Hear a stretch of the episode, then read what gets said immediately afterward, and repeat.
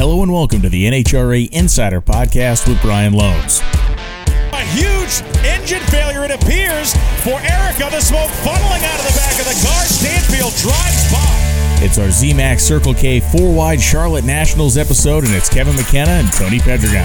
And it's Tripp Tatum for the first time in his career. 370 flat, 330 miles an hour. We're talking Pro Mod, Pro Stock Bike, Pro Stock, Funny Car, and Top Fuel as we get ready to go four wide again. Bobby Bodie's 074, and he blows the body off the car going through the finish line stripe. Bobby maintains control of the automobile. This is the NHRA Insider.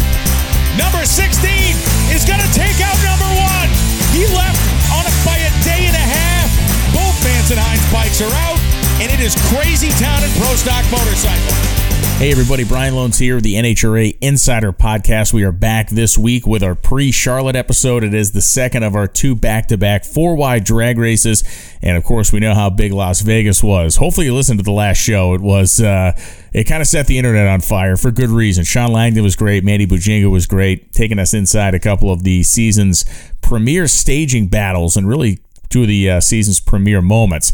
And this Charlotte weekend is going to be very interesting. To start with, uh, this is going to be a pre-race weekend or pre-race week style show. So I'm going to have Tony Pedregon and Kevin McKenna on to talk about a bunch of different things. We're going to hit on, of course, the news about Bandimere.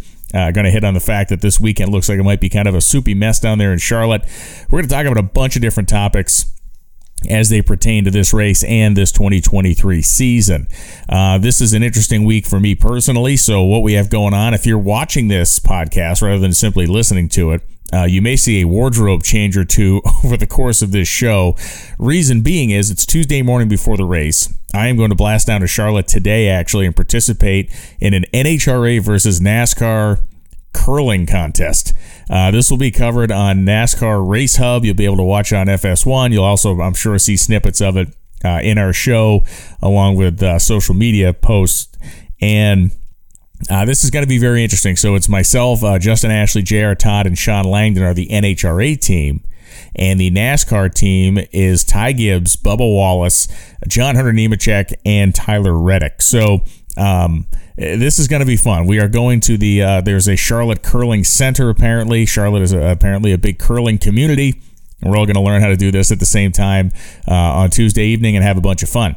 Now, on Thursday evening at the racetrack, it is planned to be NASCAR Night at the Dragway, and they actually promoted this uh, on the race broadcast from Talladega last week. Hopefully, the weather holds for us, but uh, that'll be me and Michael Waltrip there. But a multitude of NHRA versus NASCAR match races are set up, and the racers will be in kind of their specified manufacturer's cars. So, if you're a Toyota NASCAR racer, you're going to be driving a Toyota. If you're a Ford NASCAR racer, you're in a Ford. Same for the NHRA side. Uh, that plans to be great. It also uh, has an element where people that have a um, NASCAR hard card, if they're like people that are engineers or fabricators for the teams, have hot rods, they can come out and have some fun on Thursday night at the drag strip. That will also be shot and covered for both our NHRA shows, NASCAR Race Hub, and everything else. So it is a great week, uh, kind of a full court press style week at this event, and uh, it's going to be pretty awesome. Um, I do think we're going to be absolutely battling the uh, elements. It does appear that way, but does look like we're going to be uh, hopefully out of it. Let's call it by uh, Saturday is going to be a great day. Typically our biggest day with the crowd. It looks like it's going to be the best weather day. And then Sunday, whatever happens, is supposed to be happening early in the day. And one of the good things about the four wide nationals in Charlotte, in terms of maybe this weather situation, is the fact that uh, we typically don't start until noontime. And so that gives us a little more window. Uh, obviously, it is a three round rather than a four round race because it's four wide. So there's a bunch of different elements happening there. So that's kind of the setup for this week. Um, you know, coming off of last week's show before I introduced Kevin and Tony here, uh, it was great to hear all the people that listened to that show and learned something, took something away from it, took a little took a little extra depth out of it, took some color out of it, took some understanding of who a guy named Manny Bujinga is. A lot of people don't know Manny. He's new to the NHRA scene. I think this was a, a big introduction for him. Um, Shawn's uh, honest recounting of everything that happened was given kudos by everybody that I heard watch the show. They loved how deep into the story he went, what he talked about, and certainly relating that idea of having to go meet Connie Kalitta after all this happened and, and kind of say his piece. So all that was great. Um, a big thanks and a big surprise this week. Uh, there was a National Dragster uh, issue came out, and in that issue was kind of a list of uh, a couple of dozen people to watch in the sport of drag racing, and I had no idea that I was going to be on it. So um, that was a happy surprise. Uh, it's a pretty humbling and cool thing certainly love the sport and love everything about it. Love all the stuff I'm able to do inside of it, uh, whether that's curling or making a podcast or, of course, broadcasting the races. Um, I truly love drag racing, and, and I'm um, humbled to be on the list with so many other great people who I respect and so many other great people from in and around the sport. Uh, not all just drivers. There's a lot of great people in there that have different roles in the sport that were recognized. So all of that is great. Um, it's been a uh, it's been a whirlwind, I guess, to say between races. We've got a bunch of stuff done that you'll be seeing on our shows, and um, it's going to be fantastic. And I guess there's not a lot for me to add from this point forward, so I'm going to get right into our guests, and I'm going to introduce Tony Pedregon and Kevin McKenna when we come back from this break here on the NHRA Insider Podcast. And remember, when we come back, if you're watching this thing on the internet as opposed to simply listening to it, I may be all dolled up. Or maybe I won't be. Stick around and find out. Don't go anywhere. All right, we are back with this episode of the NHRA Insider pre four wide nationals in Charlotte. I got Kevin McKenna and Tony Pedregon. Tony, how you doing, man? Good. Good morning. A little uh, calm, little calm before and after the storm, Brian. and Kevin, how are you, man? yeah, I, I agree. Uh, you know, t- Tony is essentially my neighbor, and uh, a little damp here in Indy, and uh, we'll see. Hoping for the best for Charlotte this week. It's going to make things dicey, and I want to get into that in a few minutes. But the first topic I want to touch on with you guys is uh, obviously the news of Bandimere was uh, was crummy that we got uh, late last week, and it's still a, a, hot topic for a lot of people in the sport. And you know, it's one of those things that's not wholly unexpected. You kind of knew it was going to happen at some point. It just sucks that it's happening this year. And you know, Tony, you're a guy who's raced at that place for years and years. It is it is really unique in the world in terms of the sport of drag racing. It is. It always has been. Uh, not without its challenges for the racers. You know, I I know that uh, there was always additional costs that went with racing up there, yeah. but you know, a lot of a lot of good memories, a lot of great memories, and you know, I think the older I get, the, the more I and more and more I realize that. You, you, try not to get attached to these things, and this is no big surprise. I think that uh, I started racing in Denver. In fact, I I started racing in Denver in the early 90s when I was driving for John Mitchell in an alcohol car. So I have very, very fond memories. Uh, my first round win in an alcohol dragster was in Band- at Bandimere against um, Boggs, the Boggs brothers. oh, no that, way. With that little, yeah, with the altered. And uh, never forget, one of the highlights of my career then was uh, beating Blaine Johnson in the second round and getting to the semifinals. And I hate to tell you how I beat him. He broke a he broke an axle, but it didn't matter. I, I beat uh, the great Blaine Johnson, and you know one of my uh, fondest memories was in '99. I I remember winning the race. I either beat Capps or Bazemore. but that was the weekend. I think Columbine happened earlier in the year. You know the yeah. shooting. Uh, the horrible shooting there, and I, I do recall they had some of the some of the students, some of the survivors, and I remember, you know, you you in the staging lanes, you go down the grade, and of course, you line up right underneath the tunnel, and that was, you know, had a very distinct look and a very distinct feel. And I, I would never. I know a lot of drivers uh, have a, a, routine. You know, they're high five, and I would never do that. I was very close with uh, with my team as a hire driver, um, as an owner, but I just had a different routine. I wanted to put my helmet on in the tow vehicle, but I'll never forget. It, it was always a little bunched up there. There was some people that would gather to watch the final round. I remember getting my helmet on in the tow vehicle, and I stepped out, and I would never really look up. I would just keep my head down, and I would walk towards the car, car and I would never go back and check my parachutes. I always did that before, but I when I stepped out of the tow vehicle, there was um, there was a kid on crutches and that was one of the you know one of the Columbine survivors and students. And I just remember giving him a hug. I never looked up.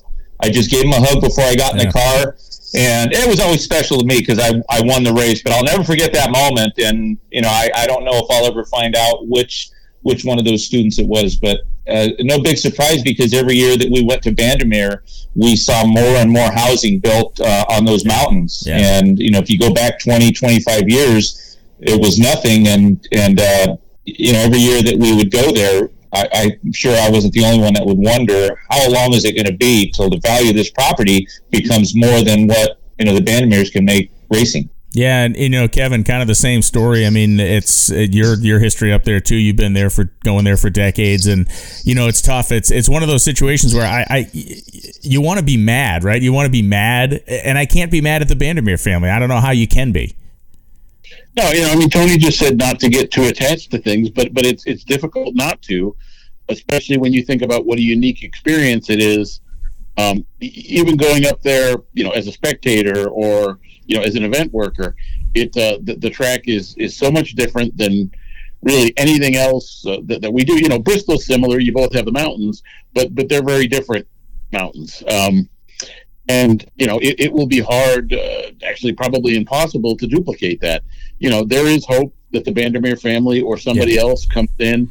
You know, th- there's some discussion about finding a new site, maybe closer to the airport, but uh, th- that's flat land. You know, that that's not the the Bandimere Speedway that we all know.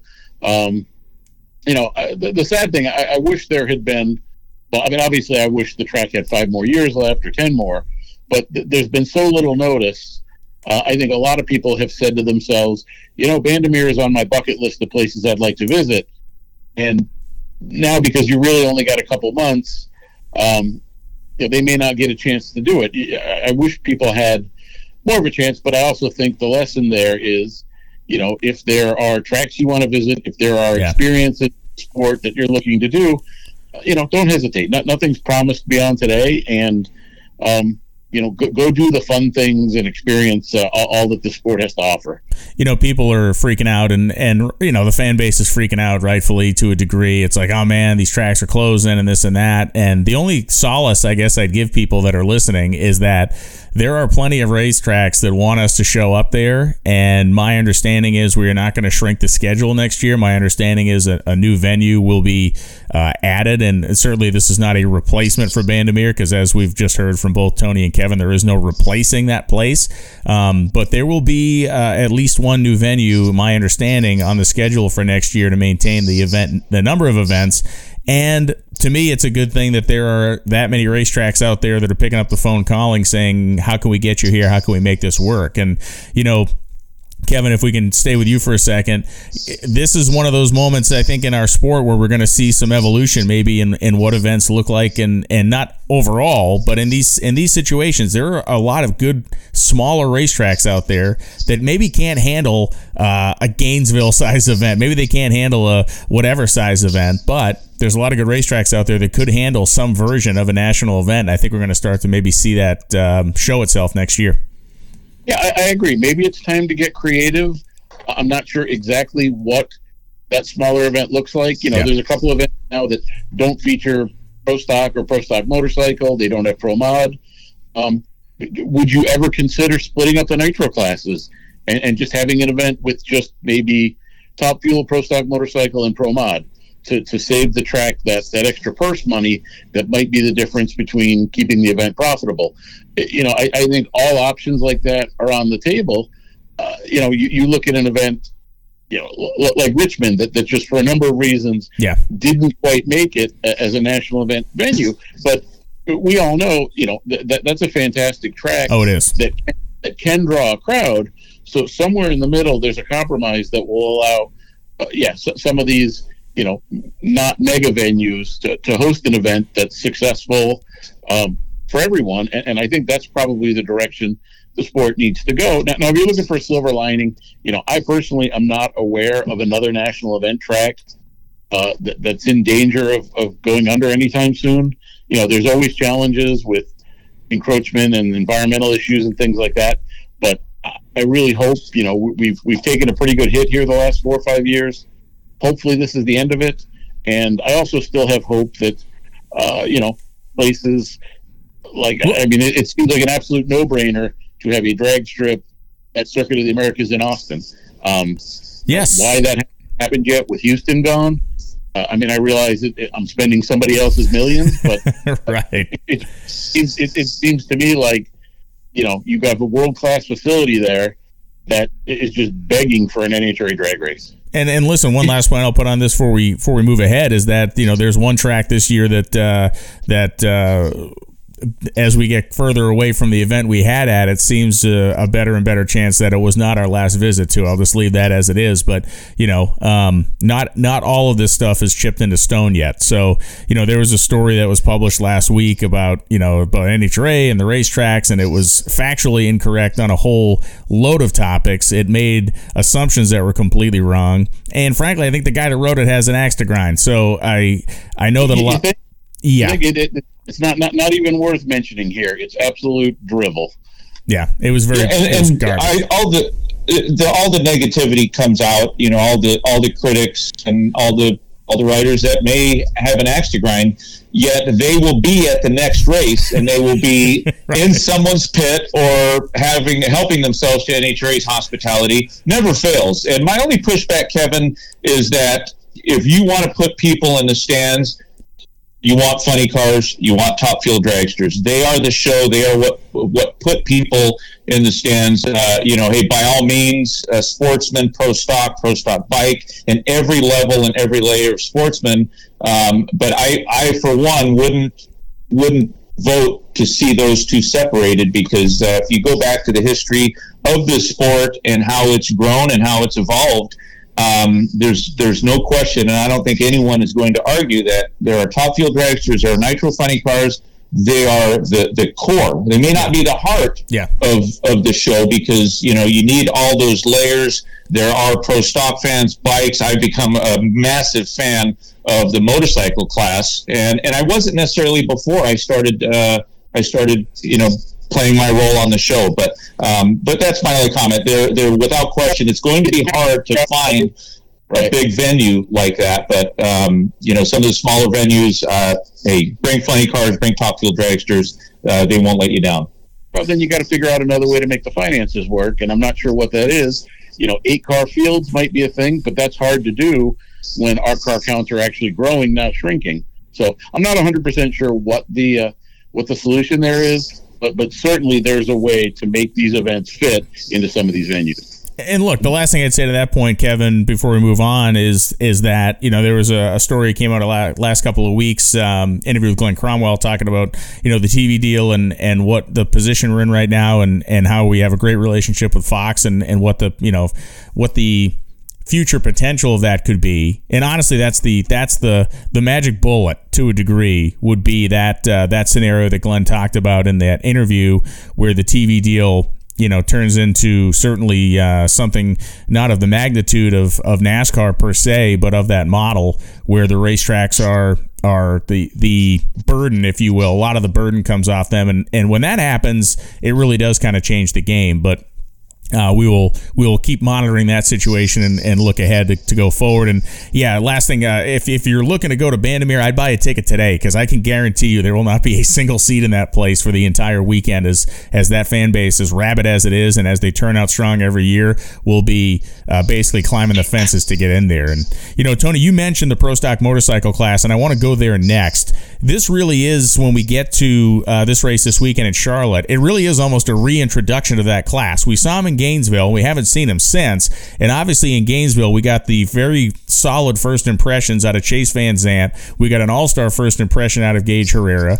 And we have seen one pro stock motorcycle racer named Joey Gladstone go through a physical transformation to get ready for this race. So, who do you think's probably done the best job in this in this interim we've had between races to come in looking the best? Well, it's definitely Joey. I mean, with the uh, GQ, uh, you know, haircut, he's looking at Chase Van Sant. He's looking at Gage Herrera. These are two young drivers, two young riders that are well spoken. They're clean cut, and you know, it's time to uh, time to raise the bar, guys. Uh, and I, that applies not just to Joey, but you know, Steve Johnson. He's got the machine. It's not as consistent, but these two riders right here, you don't have one edition this year. You have two of them that everyone is going to have to contend with. So it's time to clean up your act. It's time to uh, to work on your you know your trade. And I, I, think really I've said it before and I say it again. I think Matt Smith is is really the one that is going to have to step up. I anticipate him stepping up and mixing it up, but. Um, you know, I think we talk so much about it in top fuel, the level of competition. I think we're going to see that in pro stock motorcycle. I think it's going to be very, very hard to to beat Vance and Hines. Um, Chase Van Sant is as impressive, as solid as they looked. You know, Gage Herrera was a couple of steps ahead, and there's I think there's only one rider that can compete with them on a consistent basis, and that's Matt Smith. Um, I, have heard that he's he's updated his machine to the new bodywork. It'll be interesting to see how much longer or how quickly he can get up and running to compete with him because the question isn't whether or not he can. Yes, he can. The question is is when. Kevin. I, I tend to agree with all that. You're talking about a four wide event held in the state of North Carolina. How do you pick anyone other than Matt Smith? that that is right in his wheelhouse.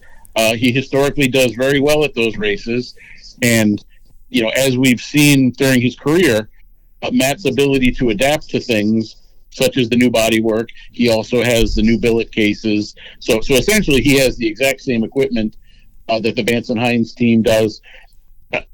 I, I tend to think he he may not be quicker than Gage Herrera this weekend, but I think he's probably going to be his equal. And I, I mean, I'd be tempted to pick Gage just because he was so impressive in Gainesville, but uh, he doesn't really have any experience in the four wide format. And you know, as we know, that that that can be uh, a big jigsaw puzzle. So uh, I think when you take all of that into account, you, you got to give at least the slim edge um, to, to, Matt Smith. And I also hear Jerry Savoie is coming back this week. Yes, he is. And you know, we've seen how good the bikes out of that camp are. Um, and, and Jerry, you know, he rarely goes a year without sneaking in a win or two. Um, so, you know, I, I like him as kind of a, a I wouldn't even call him a dark horse, but but as a, as a contender, and um, you know, it's the beauty. It's almost like pro stock car. You've probably got six or eight bikes now that legitimately could get the job done on Sunday. And look, Steve Johnson's had success in Charlotte as well. His bikes typically his bike typically tends to run well there, and it is kind of lost in that whole mix. When I was putting together my notes and stuff for this weekend, you know, he was the number two qualifier in in Gainesville, and he went red against Joey Gladstone, who was number 15, of course, in the first round. And it's like if Steve can harness that, and, and again, we've watched him be more serious in his approach of, on this thing for uh, the last several seasons now. And, you know, he flirted with that championship before it kind of came apart on him in the countdown a couple of years ago. But Tony, you know, is Steve Johnson a guy that we that we need to give more credit to is Steve Johnson, a guy who certainly performance wise has shown over the last few seasons he can do it, but it is that consistency level that has been his problem. And it's, I would almost argue, more mental consistency than mechanical. Yeah, I think the toughest thing for the competition when it relates to, uh, as it relates to Steve Johnson, is is they. I mean, you have to know that he can he can compete with uh, with Gage and with Matt Smith anytime, any day the, the problem is you just don't know when he's going to show up and do it. Yeah, which um, guy? Which guy's showing have, up? Yeah, he seems to have a primary engine that that he tests and tune tunes and and works well, and that is the is the one that can compete. And and when you see damage to that engine, and he he changes, uh, he switches engines. That's when he goes back to needing some time to to maybe test R and D to fine tune that um, you know, but I think that the challenge for Steve is a lot like the same challenge for Ryan Oehler, for Eddie Krawiec, for for Gianna, uh, for Angie Smith.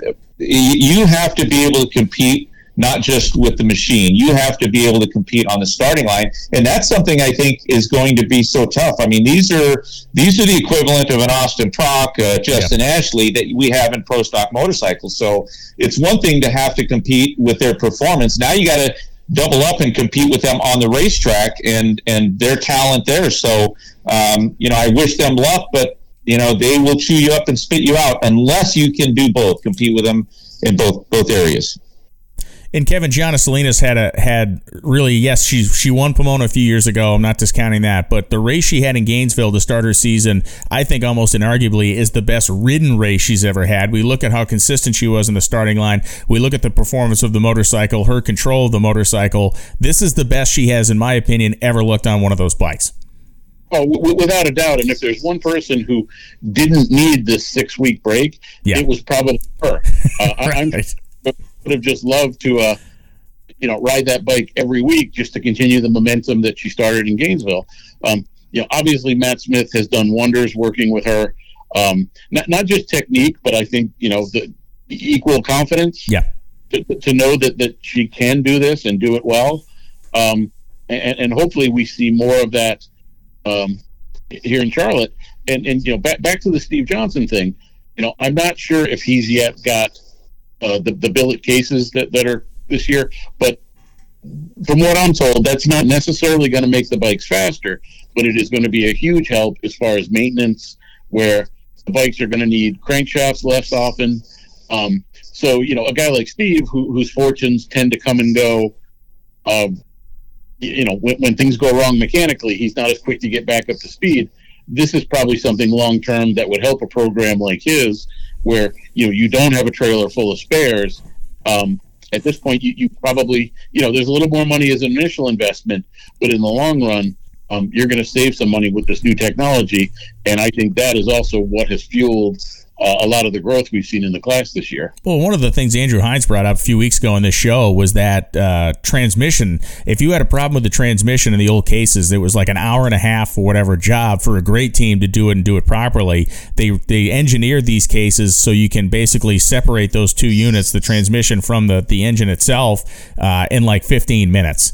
And so to your point, Kevin, even that something like that even is a huge boon to a guy like Steve Johnson who does not have the physical manpower resources that some of these teams have. So if you can save that guy, I mean, it's one thing to save Vance and Hines an hour and change and work, but it's a whole other thing to save Steve Johnson an hour and a half because Steve is going to use all that extra time he has and he probably needs it versus uh, a situation where he might be thrown into a thrash and comes up with a bike that isn't going to perform either at all or to the level it needs to.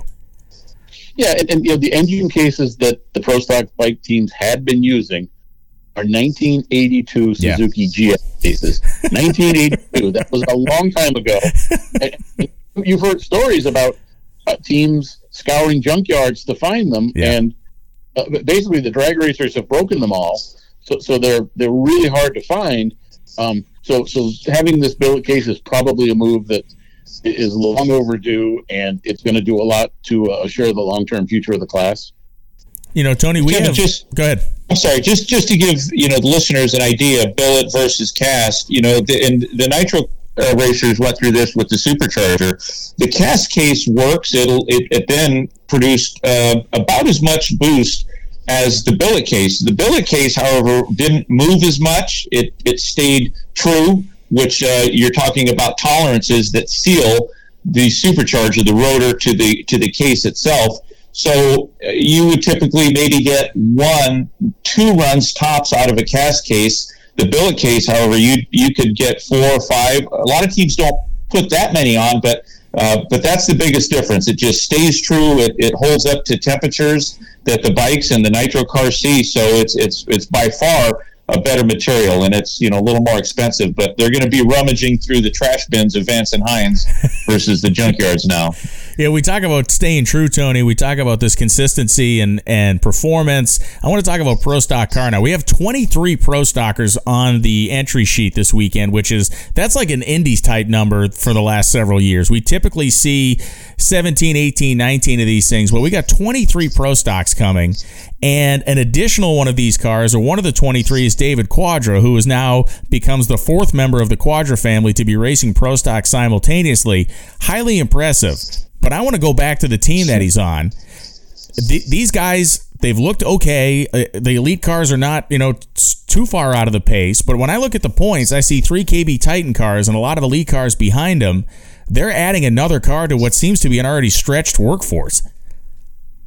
Yeah, and I mean, it's two ways you can look at it. It's either going to help, it's going to help acquire more data, or you know, it could impede them if they're going to try to spread themselves thin. I don't think that the latter is going to is going to uh, affect them in a bad way. I, I think that uh, Richard Freeman understands that. Uh, he understands business, and you have to have manpower and talent uh, and a talented crew to support these teams. So I'm sure he's not going to shortchange any of his customers, but you know, when you look at uh, KB or rather Titan versus Elite, uh, you know, you have McGahey who's been looking very strong. He did his homework over the offseason. But uh, you look at Troy Jr.'s car. I mean, he's second in the points. Uh, he's able to compete with Dallas Glenn. So I don't think it's a runaway. I, it, Elite seems to be having their problems. Of course, the biggest surprise is Erica. And I don't know what has changed there, but um, you know, she's doesn't seem to be in sync with the car. Um, and we've seen that happen. I mean, we've seen that happen with drivers. We see it in the NFL and hockey, the NBA. I've always wondered, you know, I'll, I'll, I'll use NBA as an example. We can see a team, a, a talented player, hot one night. He's going to make uh, 12 three point shots. And a couple nights later, he goes cold, and we can we've seen that pattern with drivers. So it's not an easy thing to to maintain uh, that level of performance as a driver consistently week in week out. When you're in a groove, it's it's easier. But when that car is not performing, you start to try to assume more of that responsibility as a driver, and and it doesn't work. So whatever the problems with Erica uh, have been, you know, we're waiting for that one race for that one magic number, and and uh, we just haven't seen it yet, which is a pretty big surprise. But you know, I think Dallas Glenn, he's the he's the talk of pro stock right now. Well, he absolutely is, and and you know, Kevin, when we we talk about Erica right now, which I think we should, this is a, a place she hasn't been this deep in the points after four races uh, since it like 2010. You know that number keeps stretching. We go back to the 2016 season. As disappointing as that was, she was still a top 10 racer after four events. We got to go way back to the not necessarily the very beginnings of her career, but a long way back into it to get to this point. And it, it speaks more to me about the level of competition than it does anything else because she's a couple of hundredths off. And right now in this world of pro stock, a couple of hundredths off lands you like 13th on the point sheet. Yeah, it, it does, but I, I, am not yet to the point of being overly concerned.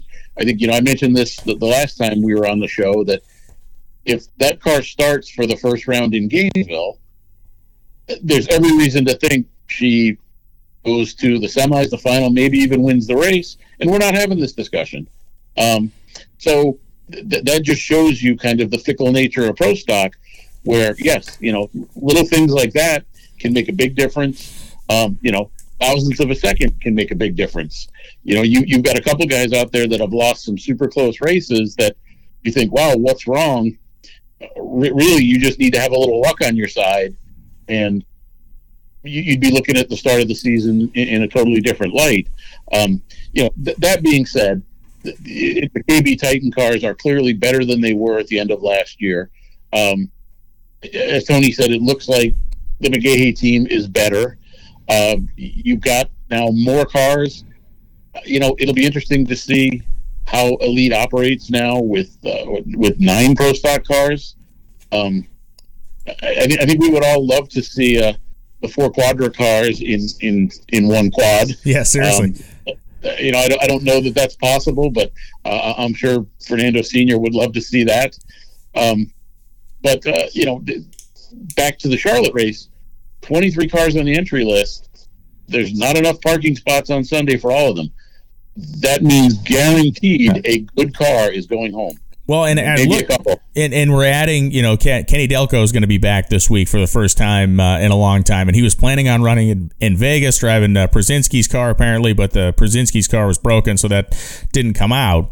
And well, Delco is not necessarily a guy we would pin as a race winner. He qualifies. And so the, the, I think we, we got to look at this almost in two phases. Whereas, you know, I'm not necessarily pinning uh, Kenny Delco as uh, as winning the four wide nationals this weekend, but with the equivalent Frank Iaconio engine that that the Cuadra guys run, that's that's horsepower that we haven't had with him this year. So that displaces another good car, and we know what Fernando Senior's problems have been. That's that car's gone maybe almost ten runs now without making it past the tree, without shaking the tires, and so. Mm-hmm there are a couple of names that stand out. Larry Morgan's going to be there this weekend. I don't know if Larry Morgan has the power to qualify. Shane uh, Shane Tucker's going to be there this weekend. Those guys have not yet qualified for a race despite their best efforts this season. So there's a couple of names on there. You go, well, I don't. I'm not sure. I'm, I'm penciling them in. But when I do start to pencil in the people that I think should qualify, Tony, I come up with about 19 cars. So this may be the first race in a very long time we see a, a high level or legitimate high level car not make the cut. Yeah, it seems that we're more than likely going to see the same semifinalists that, that we expect. Um, yeah. You know, the question is, is you know these these Cuadras, um, they're talented, they're good, and when they can squeeze a, another hundredth or two hundredths of a second out of their car, um, not necessarily in qualifying, but on Sunday, when they're able to do that, we're going to start seeing them in the late rounds. And you know, like you said, when when are we going to see Fernando? I'm all eyes are really on him in qualifying yeah. because you know we want to see the first time he makes it past 200 feet. Um, not only are we going to celebrate, but I'm pretty sure it's going to be a celebration on the starting line. But um, you know, you look at Erica, and I, you know, Kevin mentioned Gainesville, and she qualified second. She qualified sixth she qualified 10th. So she just seems, they seem to be going, you know, backwards. But, you know, we're only, you know, we're four, four, five races in. And um, I think we all fully expect to see her uh, turn it around. But when she does, when they do, you've got, you're going to have a couple of guys to contend with. And, um, you know, with the Titan team, with the Titan KB team, it seems to be Dallas. It's a, it's equally the same surprise as Erica is Greg Anderson. Uh, Kyle Koretsky seems to have a good car, just you know, seems to have his challenges on the starting line. He's hot and cold. Sometimes he's good, and you know the red lights. He's he's really got to collect it and get it back together because that is a competitive car, and um, you know, you only have so much time to position yourself uh, before we get into hot summer races and get closer to that countdown. Last name I want to throw at both you guys before we move on to the next topic is Matt Hartford. Hartford has mathematically has the best pro stock car in the class right now. His his average Sunday elapsed time of 656 uh, and change is actually a hundredth better than what we see the average elapsed time out of Dallas Glenn. And I think Las Vegas was absolutely Hartford's race to lose. Agree or disagree, Kevin? Yeah, absolutely agree. And and the thing to like about Matt Hartford is he seems absolutely fearless. I, I don't think there's a single driver in the class that intimidates him at all. Uh, in, in, fact, he, he's the guy that seems to welcome a challenge like racing Erica, like yep. racing Dallas Glenn. Um, it, it, it, brings out the best in him. He's a guy, you know, I, I know where I, I, believe staging is, is on the agenda for today. Um, he's a guy that seems to have maybe the best handle on uh, when to play games, when not to play games, how to defend against somebody else playing games.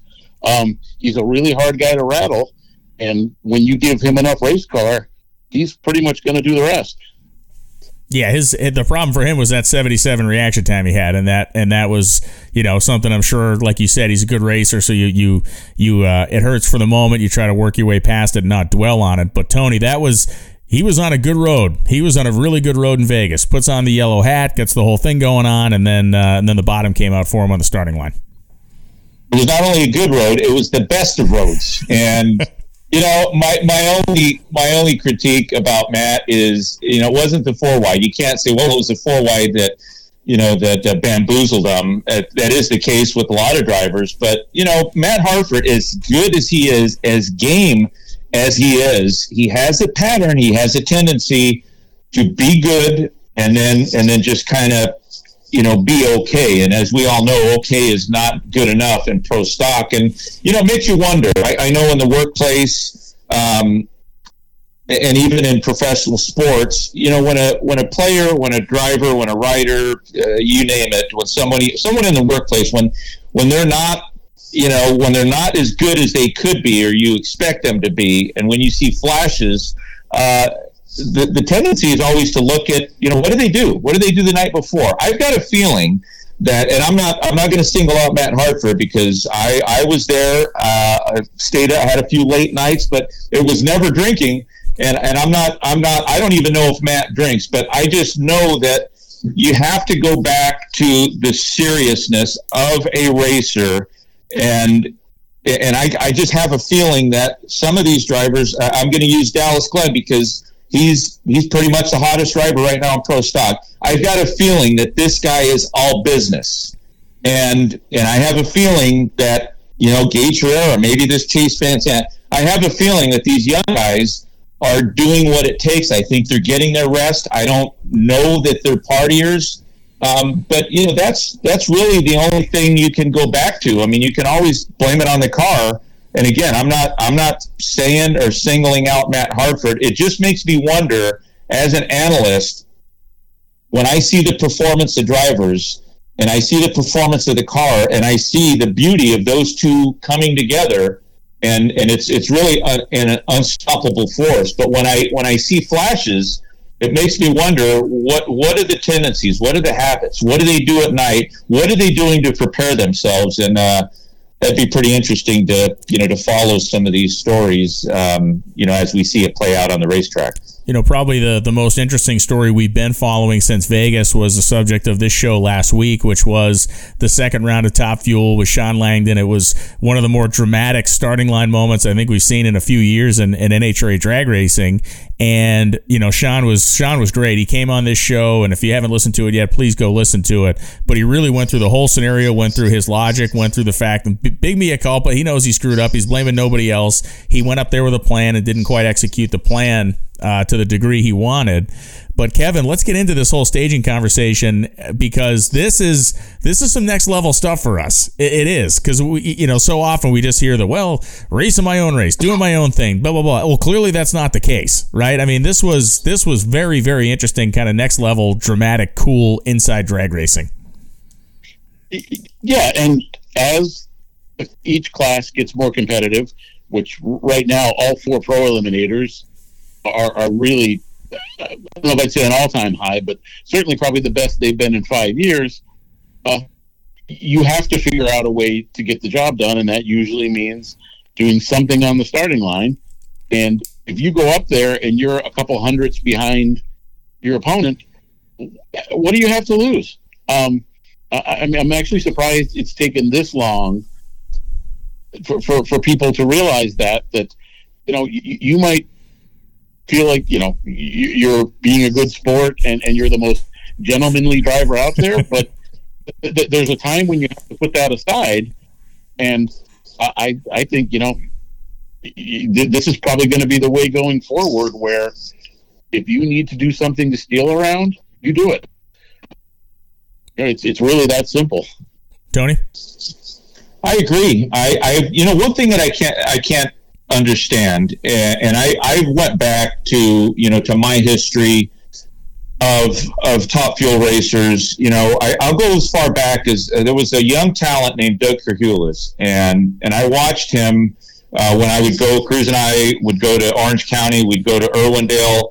And, and Doug Kerhulis was a young talent. He was quick. Uh, you know, Rob Bruins, uh, Gary Beck, Shirley Muldowney. These were drivers that were were not just good drivers, but they were quick, and they had a reputation of being quick. You weren't going to get much. You weren't going to steal too many races on the starting line. And then you had your Gary Ormsby era and Joe Amato and, and Kenny Bernstein. Kenny Bernstein was this guy was vicious on the starting line. And I remember when I started racing Top Fuel, he was the guy to beat. Uh, he was not only the guy to beat on the track, but uh, you know, of course, National Dragster they always kept track of the driver reaction times, and that was something that the drivers you know, could you really shoot for that?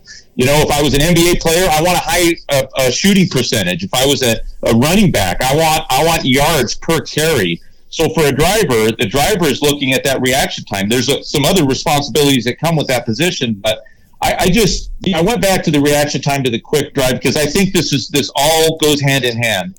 I just don't understand the you know I, I appreciate the fact that Shawn Langdon owned it rather yeah rather maybe didn't own it but he apologized to everyone i i, I that's a little much for me an, an apology I just don't. I've never heard of apologizing to every team. See, teams understand that, and and I think they almost expect it. And the only thing that Shawn Langdon did was he got timed out. He made them wait. Um, so I think there's a couple. I have a couple of comments. My first comment is, okay, he accepted the responsibility. He understood it. We all understood it. He got timed out. I think he miscalculated. But there was, think about what took place before that. And here's where I think that drivers come up short. When you're strategizing and when you make your opponent your buddy, I realize that there are teammates. I realize that Justin Ashley and Antron Brown have a common thread and they're friends. And I, I competed against uh, a brother, uh, uh, friends, uh, some close friends, some best friends, but I always separated. I was always able to separate the relationship, the friendship with the business. For me, I, that's what I did for a living. That's what I did as a profession. So I kind of took a different approach, and I realized that everyone everyone has a different personality. They're gonna they're gonna do things differently. So I, am not saying I expect everyone to do it uh, like I did it, but I just can't understand the the conversation before because when you're racing four wide, it's it's going to be awful hard to orchestrate who's going in because based on what Shawn said, he had a conversation with uh, with Steve Torrence. Yeah, and and I watched the first round. Now, Josh Hart does take his time staging, but as a driver, uh, you need to understand that, and you need to adjust for that uh, as an individual, as a competitor. Uh, you know, in funny car, John Force is probably the best example. And by the way, this guy only has 16 championships. So people can knock him. They can talk about Cruz. They can talk about whoever they want to. They can talk about me the way I staged. But is it not about winning races? I mean, you're yeah. talking about money. You're talking about answering to sponsors. I just don't understand the the criticism or the critique about deep staging. Josh Hart rolls the car in more than anyone, but I, I just don't understand when it became more about staging and all these connoisseurs of staging. if you want to flicker the light, then more power to you. I've never understood that. We've seen cars rock back because the idle and and and uh, and red light. So I, if drivers want to take pride in just flickering that light, more power to you. You're going to get every bit of performance out of the car, but. I, I can I can tell you it stems from the way that drivers stage, and and can I tell you guys why drivers don't like other drivers deep staging, whether it's in top fuel or funny car? Do you guys know the reason that other drivers don't like that? Go for it. It's embarrassing to lose on a hole shot. That's it. It's not as hard as people think. It's it's embarrassing. That is the toughest way that a driver can drive out of the track when he gets his butt kicked on a hole shot. It's easy when your car loses traction because you know you can blame it on. You can blame it on the racetrack or you can blame it on the crew chief. But the driver's going to drive out of that track with a smile on his face and say, "I did my job." So that's a little selfish. So I, I, just, the way I look at it, it's about getting to the finish line. Josh Hart is entitled to drive and to stage however the heck he wants, as long as he does it within those seven seconds. The only guy that didn't do it within seven seconds was Shawn Langdon. He apologized. I get it. I think the battle should wage on. I think they should own it. Um, I, am not saying to create a good guy and bad guy, but yeah. there there should be some drivers that just say, "Look, this is the way that I drive. I don't care if you like it or if you don't like it." Yeah. And you know, this happened to Steve Torrence a few years ago, and Cameron Ferré held him up on the starting line. There was a championship on the line. There was uh, a little altercation. It got physical. Um, I think it got physical because of what was at stake. Steve got fined. It wasn't right. I said it then. I'll say it again.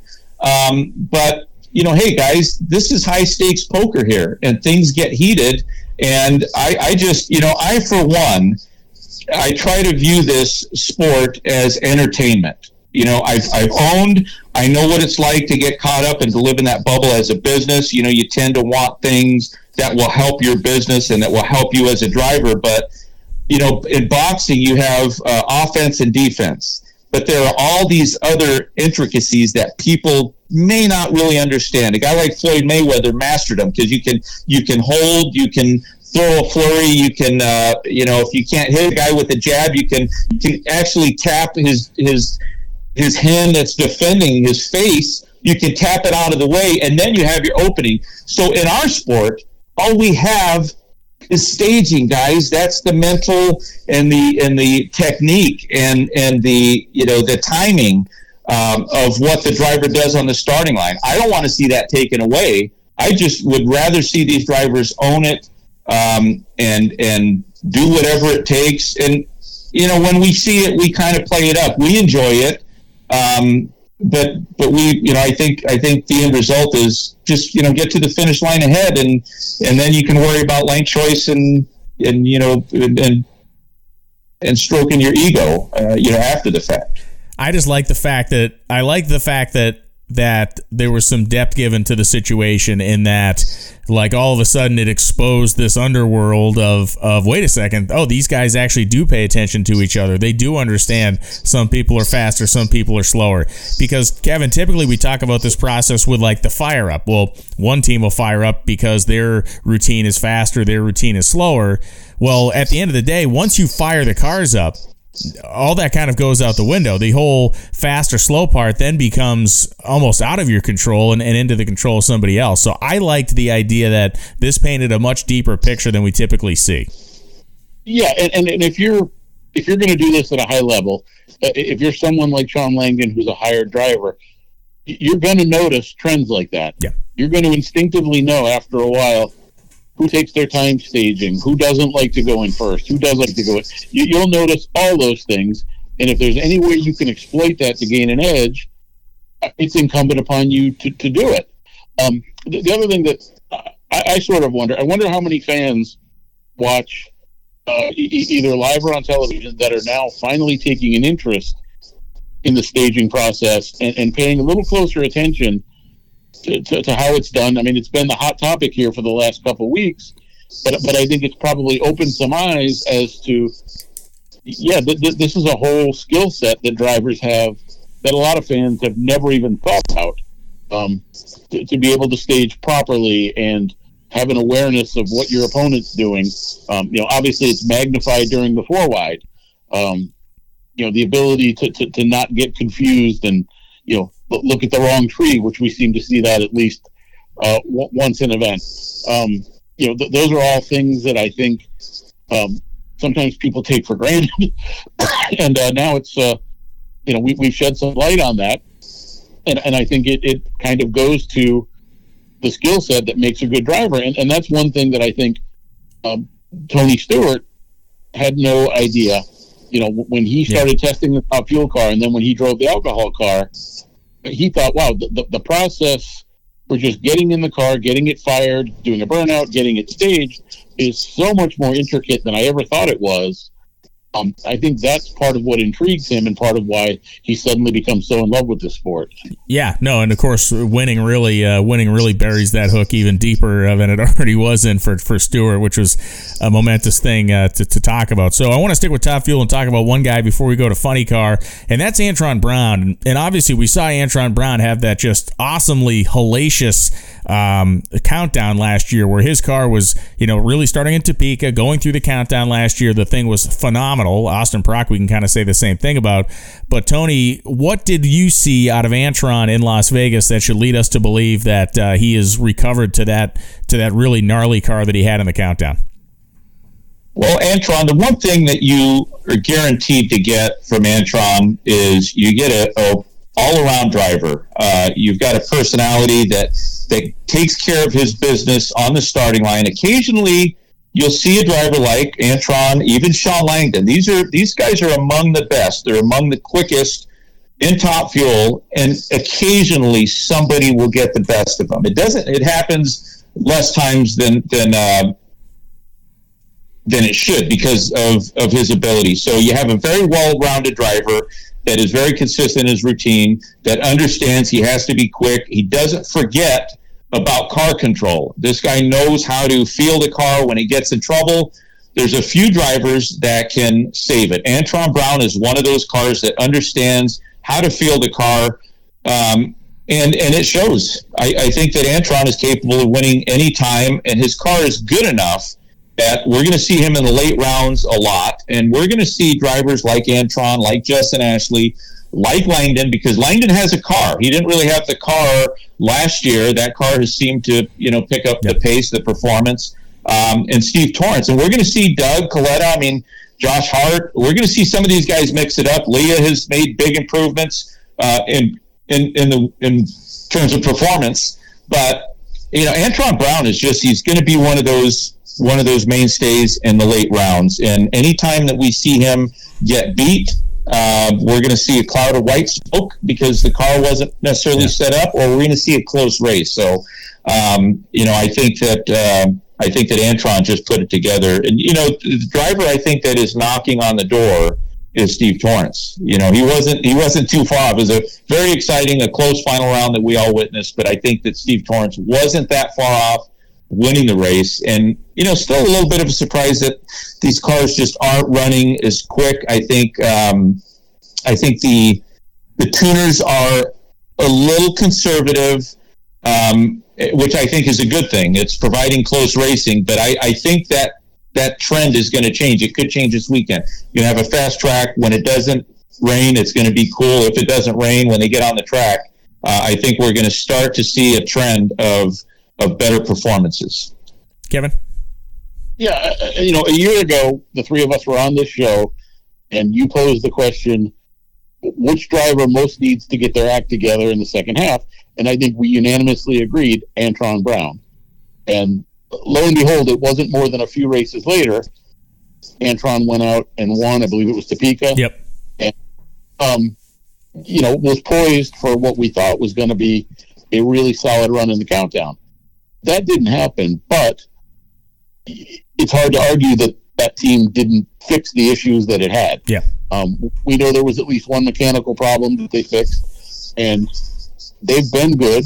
Um, the, the win in Las Vegas was was not a surprise at all, and you just get the feeling that yeah, they're in this for the long haul, and they're going to be around at the end of the year. You know, it wouldn't surprise me if when we get to Vegas and Pomona at the end of the year, there's four or five cars that are still fighting for the championship. That that seems really likely, and that is almost certain to be one of them.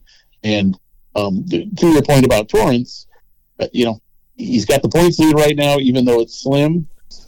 I don't think that car is going anywhere. Um, hard to imagine they don't stick around top yeah. one, two, and three from here to the end of the countdown.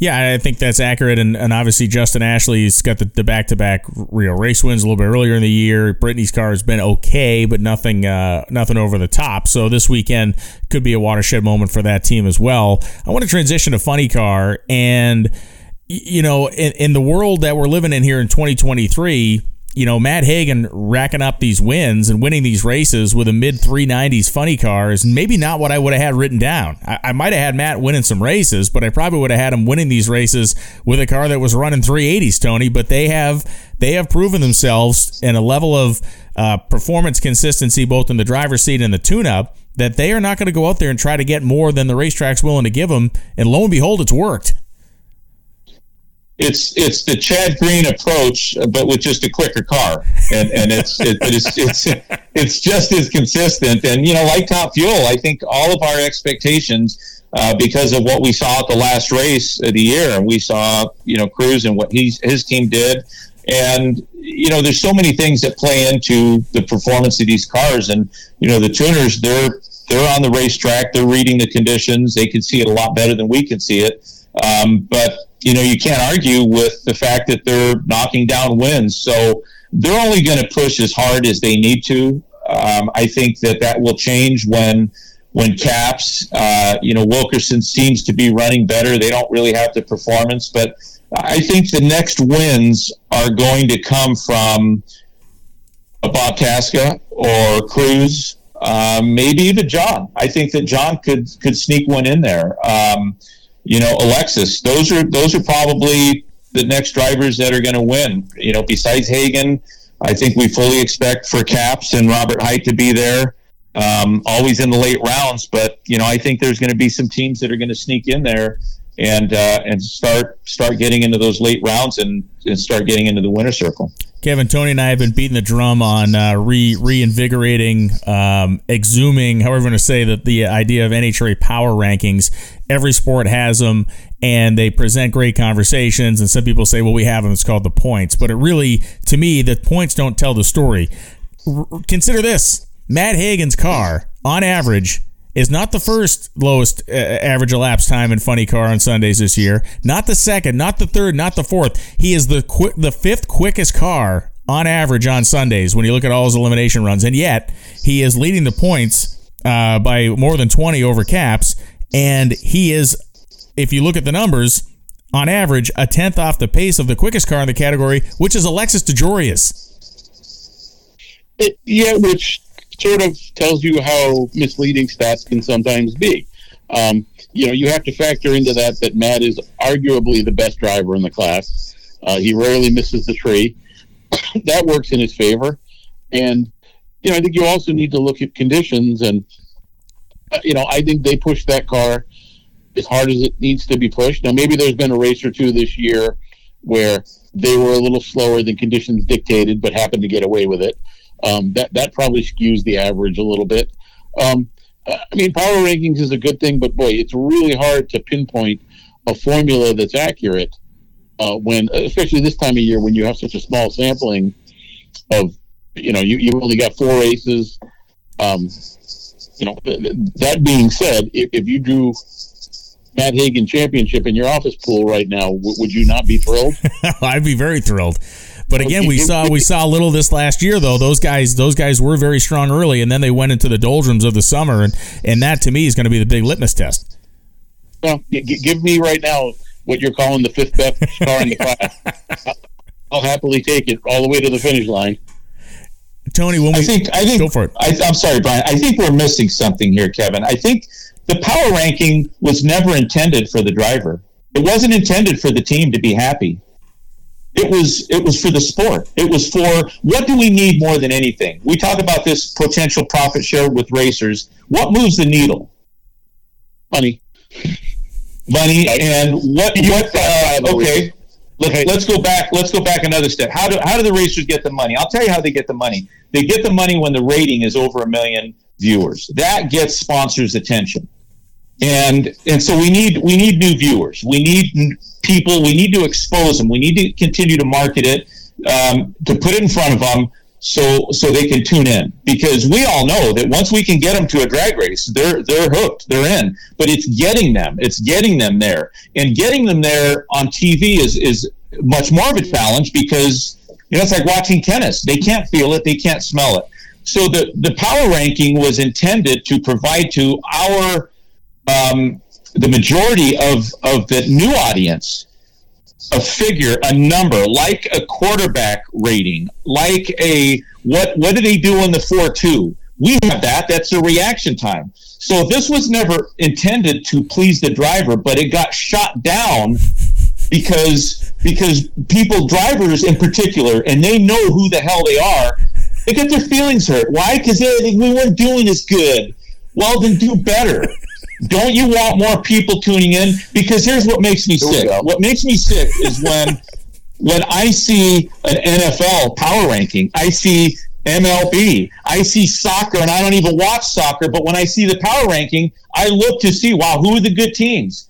We see it in every flipping sport, but we don't have it. You know why we don't have it? Because it got shot down by the drivers because they got their little boo boo feelings hurt. And we should have it, guys. We should have it because we need new people tuning in.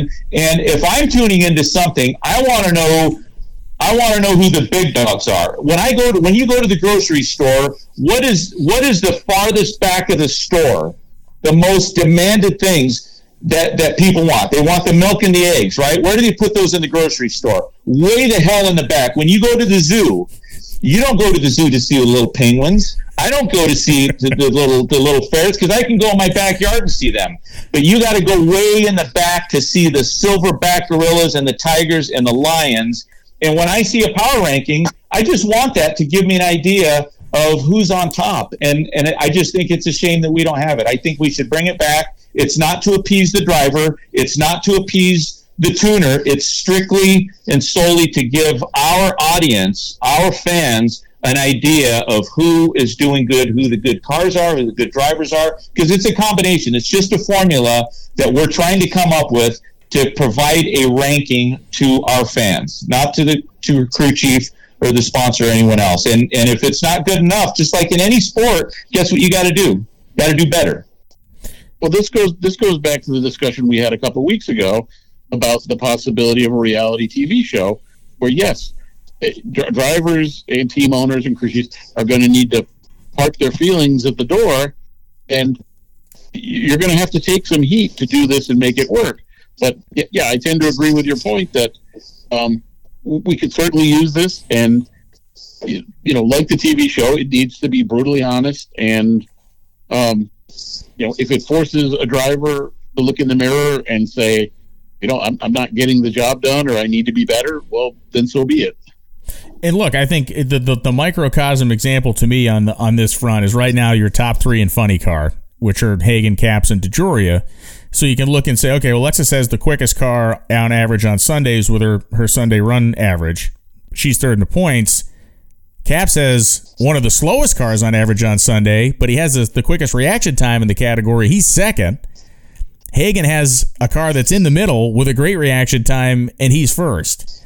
But if you combine the superpowers of all three of these things, you have something that's unstoppable. So, you know, you can say, you can look down the line and say, you know, cars like Hight, Tasca, uh, Chad Green's flirting with it of being on average quicker than Hagan or, or beneath him, but he's got the pieces put together. Whereas, you know, he's averaging a 66 light, Alexis is averaging 98. You know, these are things we can all weigh and balance. And yes, the points tell one story, but I, uh, to, to Tony's point and, and to your point, Kevin, when you get in there and start to really look at stuff, uh, to me, it, it, it, makes it an even greater conversation. And and yes, these are conversations that aren't like always the happiest conversations. That was what we talked about with Langdon, where he's like, hey, you know, it's makes it's good for the sport, but it really sucks to be the guy everybody's talking about.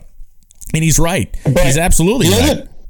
The other thing the drivers pick apart is reaction time. They say, oh, well, he deep stages, he rolls it. Who cares? It's all relative, guys part of the formula is reaction time, but the other part is car, the car's performance. Yeah. So we're going to factor in those two. We're also going to factor in, um, you know, success rate and all these other things. And and it's it's just like a quarterback rating. There's so many things that go into it. Now, are we searching for the right formula? Yes. But don't pick apart the reaction time and don't criticize a guy for rolling it in because everybody does. Why they don't do it in top fuel more, I don't know. They must not want to win races. But who cares about the driver's reaction time? Guys, it's about getting to the finish line and lighting up that light bulb. That magic light is a win or it's a loss. And and the rating, the power ranking was it was all these numbers and we were I think in search of the right formula, but I know the driver was singling out the reaction time and saying, "No, that's that's not accurate because this guy does this and we don't." it doesn't matter, drivers. What matters is we should have that number, and uh, I hope I hope that uh, I hope we can sell it again. we actually sold it. It was a sponsored it was, item. It was a sponsored was a company, item. It was. There was a company that was paying for it, but the drivers, I don't think they they they didn't see you know the forest through the trees. I, I just think they were a little short sighted. Just give it another chance. All right, so one last topic before we close this thing up is is going to be the weather. We have to bring it up. Uh, forecast is looking a little wacky. Certainly Friday not looking that great. Saturday looks okay. Sunday, eh, it seems like it's in the afternoon, which one we're going to be racing anyway. But I just want a quick take on qualifying approach, whether it's whether it's the pro stock categories or the nitro categories. Tony, you first. When a crew chief, a team rolls into town and looks at what this is, how does that change what they're going to do for the first hit in the racetrack? Well, we know it's a good racetrack. The surface is uh, is among the best, and the weather pretty much dictates the car's performance. Um, you know, so my first thought is, well, we're going to have cooler conditions that uh, are, are going to be inducive to seeing quick times. Uh, the problem is, is you know, the teams are going to look at if, let's say that if it rains Friday, that means they're only going to get two runs. So they may have a tendency to pull back, and that's a challenge for them because if they pull back in cool conditions when that track is tight, you know, yeah. it's going to be hard to just back the car up and try to run a, a 390 if you're a, a 395 if you're a funny car. So I think we can anticipate quick times. I think in pro stock bike, the track record will be broken. If we had four sessions, I would say that yeah, yeah there's going to be some top fuel teams and funny car teams that are going to be shooting to break the track record, not just to break the track record, but to earn the points, to get the number one spot, to get the you know the preferred matchup that you want in the first round. But um, you know the conditions are what they are. I'm sure that the NHRA has Plan A, B, and C. But you know when we get to the track, we're all going to be asked, "What do you think about the weather?" And uh, I'm I'm going to run and hide because it is what it is, and it may or may not rain, and we'll see some track time. That's for certain. Kevin, take us home. Uh, you, you, know, you've got big fields. Uh, you know, especially the 23 Pro Stock cars. It, it makes it an even bigger wild card if you happen to only get two sessions. Um, you know, which seems. I mean, I try to be optimistic you know, we, have all seen weather forecasts that are wrong. Uh, it might move out of there, and we might get four runs in, and everybody's happy. But um, you know, you can never count on that sort right. of thing. So I, I, I you know, t- tend to agree with Tony that you know if you're a crew chief, you've got this you know quandary on your hands. Do you back off a little bit to make sure it goes down the track? Well, then you might not qualify. Uh, or if you're too aggressive and you spin the tires, you know you might suffer the same fate. Uh, I think you probably will see drivers who knock the tire loose, stay with it. Yeah. Um, you know, just to try to post an ET that that, that hopefully holds up. Um, you know, you, you, would probably see a little of that in the first one or two qualifying runs.